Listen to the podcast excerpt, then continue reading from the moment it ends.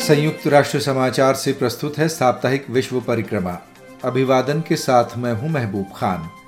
25 अगस्त 2023 के बुलेटिन की सुर्खियाँ। ब्रिक्स देशों के सम्मेलन को यूएन महासचिव का संबोधन, कहा, जलवायु परिवर्तन, आर्थिक विषमताओं और हिंसक टकरावों सहित तमाम संकटों का मुकाबला करने के लिए एकजुटता है बेहद ज़रूरी। यूक्रेन पर रूस के आक्रमण को हुए 18 महीने इस दौरान लोगों को हुई है अकल्पनीय मानवीय पीड़ा। म्यांमार में वर्ष 2017 में रोहिंग्या लोगों के खिलाफ चलाए गए सेना के दमनात्मक अभियान के जिम्मेदारों की जवाबदेही तय किए जाने की पुकार। और भारत के चंद्रयान तीन अभियान ने हासिल की असाधारण सफलता, मिली वैश्विक बधाइयाँ। हम आपको याद दिलाते चलें कि वैश्विक परिप्रेक्ष्य वाली मल्टीमीडिया समाचार सामग्री के लिए आप हमारी वेबसाइट पर भी आ सकते हैं। पता है news dot U N dot org slash H I आप हमारा न्यूज़ लेटर भी सब्सक्राइब कर सकते हैं, जिससे समाचार आपको हर दिन खुद ब खुद मिलते रहेंगे। अब समाचार विस्तार से। संयुक्त राष्ट्र महासचिव अंतोनियो गुटेरेश ने मानवता के समक्ष मौजूद चुनौतियों से निपटने के लिए एकता व न्याय की आवश्यकता को रेखांकित किया है। यूएन प्रमुख ने गुरुवार को ब्रिक्स देशों की शिखर बैठक को संबोधित करते हुए सचेत किया कि जलवायु परिवर्तन, आर्थिक विषमताओं और हिंसक टकरावों सहित तमाम संकटों का मुकाबला एकजुट होकर ही किया जा सकता है। कुछ और जानकारी के साथ सचिन गौड़। विश्व की पाँच बड़ी अर्थव्यवस्थाओं के ब्रिक्स समूह में ब्राज़ील, रूस, भारत, चीन और दक्षिण अफ्रीका हैं, जिन्होंने इसे 2010 में स्थापित किया था। लगभग 40 फ़ीसदी वैश्विक आबादी इस समूह में शामिल देशों में बसती है और ये सभी देश वृहद जी ट्वेंटी समूह का भी हिस्सा हैं। यूएन के शीर्षतम अधिकारी ने दक्षिण अफ्रीका के जोहानसबर्ग शहर में शिखर बैठक के दौरान अपने संदेश में कहा कि मौजूदा दौर में दुनिया को कार्रवाई और न्याय के लिए एकता की आवश्यकता है। महासचिव एंटोनियो गुटरेश ने जलवायु परिवर्तन, बढ़ती निर्धनता, भूख और विषमताओं समेत अनेक मौजूदा चुनौतियों की ओर ध्यान आकृष्ट किया। उन्होंने सचेत किया कि एक व्यापक वैश्विक फ्रेमवर्क के अभाव में नई उभरती हुई टेक्नोलॉजी से भी जोखिम पनप रहे हैं। साथ ही गहरी होती भू राजनैतिक दरारों और टकरावों पर भी चिंता है। विशेष रूप से यूक्रेन में रूसी आक्रमण के बाद से उपजे वैश्विक हालात से। यूएन प्रमुख ने कहा कि जैसे जैसे वैश्विक समुदाय बहुध्रुव्यता की ओर बढ़ रहा है, हमें यूएन चार्टर और अंतर्राष्ट्रीय कानून पर आधारित एक मज़बूत बहुपक्षवादी ताने बाने की आवश्यकता है। उनके शब्दों में, मौजूदा वैश्विक शासन व्यवस्था ढांचों को द्वितीय विश्व युद्ध के बाद स्थापित किया गया था, जिनमें उन अनेक अफ्रीकी देशों को दूर रखा गया, जहाँ उपनिवेशिक शासन था। इस पृष्ठभूमि में उन्होंने ज़ोर देकर कहा, समकालीन शक्ति समीकरणों और आर्थिक वास्तविकताओं को इन संस्थाओं में परिलक्षित किया जाना होगा। इन सुधारों के बिना वर्तमान व्यवस्था के बिखर जाने की आशंका बढ़ जाएगी। इसलिए जोहानिसबर्ग में उनका सरल, स्पष्ट संदेश है, संकटों से जूझ रही एक दरकती दुनिया में आपसी सहयोग का कोई विकल्प नहीं है। संयुक्त राष्ट्र के राजनीतिक एवं शांति निर्माण मामलों की प्रभारी रोजमेरी डी कार्लो ने क्षोभ प्रकट करते हुए कहा है कि यूक्रेन पर रूस का आक्रमण शुरू हुए 18 महीने पूरे हो रहे हैं और इस दौरान स्थानीय नागरिकों को अकल्पनीय मानवीय पीड़ा का सामना करना पड़ा है। एक संक्षिप्त डिस्पैच के साथ शिवानी काला। रोजमेरी डिकार्लो ने गुरुवार को सुरक्षा परिषद में कहा कि विश्व भर से युद्ध का अंत किए जाने की आवाजों को बल मिल रहा है। उन्होंने यूक्रेन में न्याय संगत और टिकाऊ शांति के लिए यूएन चार्टर, अंतर्राष्ट्रीय कानून व महासभा के प्रासंगिक प्रस्तावों के अनुरूप सभी अर्थपूर्ण प्रयासों को समर्थन देने का संकल्प दोहराया। 24 फरवरी 2022 को युद्ध शुरू होने के बाद आम नागरिकों को हिंसा का बड़ा खामियाजा भुगतना पड़ा है। यूएन मानवाधिकार उच्चायुक्त कार्यालय ने यूक्रेन में नौ हज़ार चार सौ चौवालीस आम लोगों के मारे जाने की पुष्टि की है। जिनमें 545 बच्चे भी हैं।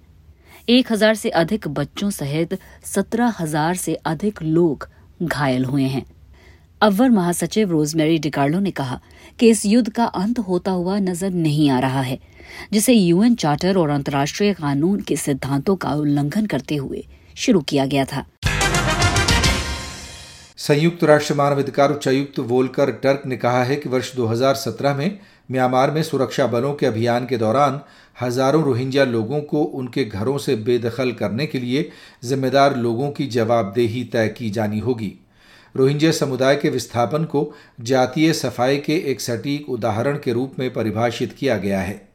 साल 2017 में शुक्रवार 25 अगस्त को म्यांमार की सेना ने देश के राखीन प्रांत में मुख्यतः मुस्लिम अल्पसंख्यक समुदाय के विरुद्ध बड़े पैमाने पर दमनात्मक कार्रवाई की थी, जिसे छः साल पूरे हो रहे हैं। इस दमनात्मक कार्रवाई के दौरान लगभग दस हज़ार रोहिंग्या पुरुष, महिला, बच्चे और नवजात शिशु मारे गए थे और 300 से अधिक गाँवों को जलाकर राख कर दिया गया था। सात लाख लोगों ने अपनी जान बचाने के लिए म्यांमार से भागकर बांग्लादेश में शरण ली थी। संयुक्त राष्ट्र शरणार्थी एजेंसी यूएनएचसीआर ने अंतर्राष्ट्रीय समुदाय से बांग्लादेश में रोहिंग्या शरणार्थियों को मानवीय सहायता जारी रखने के लिए वित्तीय समर्थन की निरंतरता सुनिश्चित करने का आग्रह किया है। एजेंसी ने साथ ही मौजूदा संकट का समाधान तलाश करने के इरादे से राजनीतिक समर्थन का नए सिरे से संकल्प लिए जाने पर बल दिया है। संयुक्त राष्ट्र बाल कोष यूनिसेफ ने शुक्रवार को चेतावनी दी है कि पाकिस्तान में पिछले साल आई विनाशकारी बाढ़ से उबरने व पुनर्बहाली प्रयासों के लिए पर्याप्त वित्त पोषण की कमी के कारण लाखों बच्चे अब भी मानवीय सहायता पर निर्भर हैं।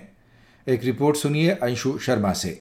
उस अभूतपूर्व आपदा के एक साल पूरे होने पर पाकिस्तान में यूनिसेफ के प्रतिनिधि अब्दुल्ला फादिल ने बाढ़ प्रभावित क्षेत्रों में सुरक्षित पानी के अभाव में रहने वाले लगभग 40 लाख बच्चों के सामने उत्पन्न नई चुनौतियों का उल्लेख किया। इस साल भी मानसून की बारिश से सत्तासी बच्चों समेत 210 से अधिक लोगों की मौत हो चुकी है और देश भर में 4000 से अधिक घरों को नुकसान पहुँचा है। जलवायु परिवर्तन के कारण अधिक कहर बरसाने वाली 2022 की ऐतिहासिक बाढ़ से पाकिस्तान का एक तिहाई से अधिक हिस्सा जलमग्न हो गया था। इससे तीन करोड़ तीस लाख लोग प्रभावित हुए थे, जिनमें से आधी संख्या बच्चों की थी। यूनिसेफ के अनुसार बाढ़ से पहले भी एक तिहाई युवजन स्कूल से बाहर थे। कुपोषण आपात स्तर पर पहुँच चुका था और सुरक्षित पेयजल व स्वच्छता तक पहुँच की गंभीर कमी थी। अगस्त 2022 से ही यूनिसेफ और साझेदार प्रभावित आबादी की सहायता के प्रयासों में लगे हैं। 36 लाख लोगों को प्राथमिक स्वास्थ्य सेवाएँ 17 लाख लोगों को सुरक्षित जल और पाँच लाख पैंतालीस हज़ार से अधिक बच्चों व देखभाल कर्मियों को मानसिक स्वास्थ्य व मनोसामाजिक सहायता प्रदान की गई है। संयुक्त राष्ट्र ने भारत के अंतरिक्ष मिशन चंद्रयान तीन के चंद्रमा के दक्षिणी ध्रुव पर सफलतापूर्वक पहुँचने को एक महत्वपूर्ण उपलब्धि करार देते हुए बधाई दी है। भारतीय अंतरिक्ष अनुसंधान संगठन इसरो ने 14 जुलाई को चंद्रयान तीन मिशन शुरू किया था, जो 40 दिन बाद बुधवार 23 अगस्त को चंद्रमा के दक्षिणी ध्रुव की सतह पर उतरा।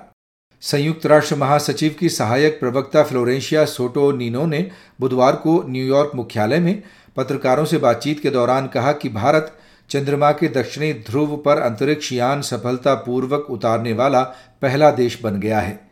ये एक बड़ी उपलब्धि है, जिसे दुनिया भर में बड़ी संख्या में लोगों ने देखा।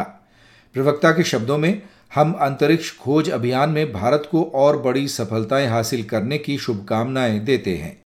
संयुक्त राष्ट्र महासभा अध्यक्ष कसाबा कुरोसी ने भी चंद्रमा के दक्षिणी ध्रुव पर चंद्रयान तीन के ऐतिहासिक पड़ाव पर भारत को बधाई प्रेषित की है और इस उपलब्धि को भारत मानवता, विज्ञान और नवाचार के लिए एक विराट कदम करार दिया है। संयुक्त राष्ट्र में भारत की स्थायी प्रतिनिधि राजदूत रुचिरा काम्बोज ने चंद्रमा मिशन की सफलता पर न्यूयॉर्क में पत्रकारों को संबोधित किया। This is a very great day and I think what really stands out is that India is the first country to land on the south pole of the ये एक बेहद शानदार दिन है। और मेरे विचार में सबसे खास बात ये है कि भारत चंद्रमा के दक्षिणी ध्रुव पर उतरने वाला पहला देश बन गया है जहाँ अभी तक अनेक अन्य देश सफल नहीं हुए हैं। ये सफलता संपूर्ण मानवता को समर्पित है और भारत की सफलता से वैश्विक दक्षिण के अन्य देशों को ऐसा करने के लिए प्रेरणा मिलनी चाहिए। भारतीय राजदूत रुचिरा काम्बोज के शब्द। उन्होंने कहा कि भारत द्वारा किए जाने वाले हर प्रयास का मानवता स्वतः एक हिस्सा है, जैसा कि एक पृथ्वी, एक परिवार, एक भविष्य का सिद्धांत दर्शाता है। तो आज के बुलेटिन में बस इतना ही। अब महबूब खान को अनुमति।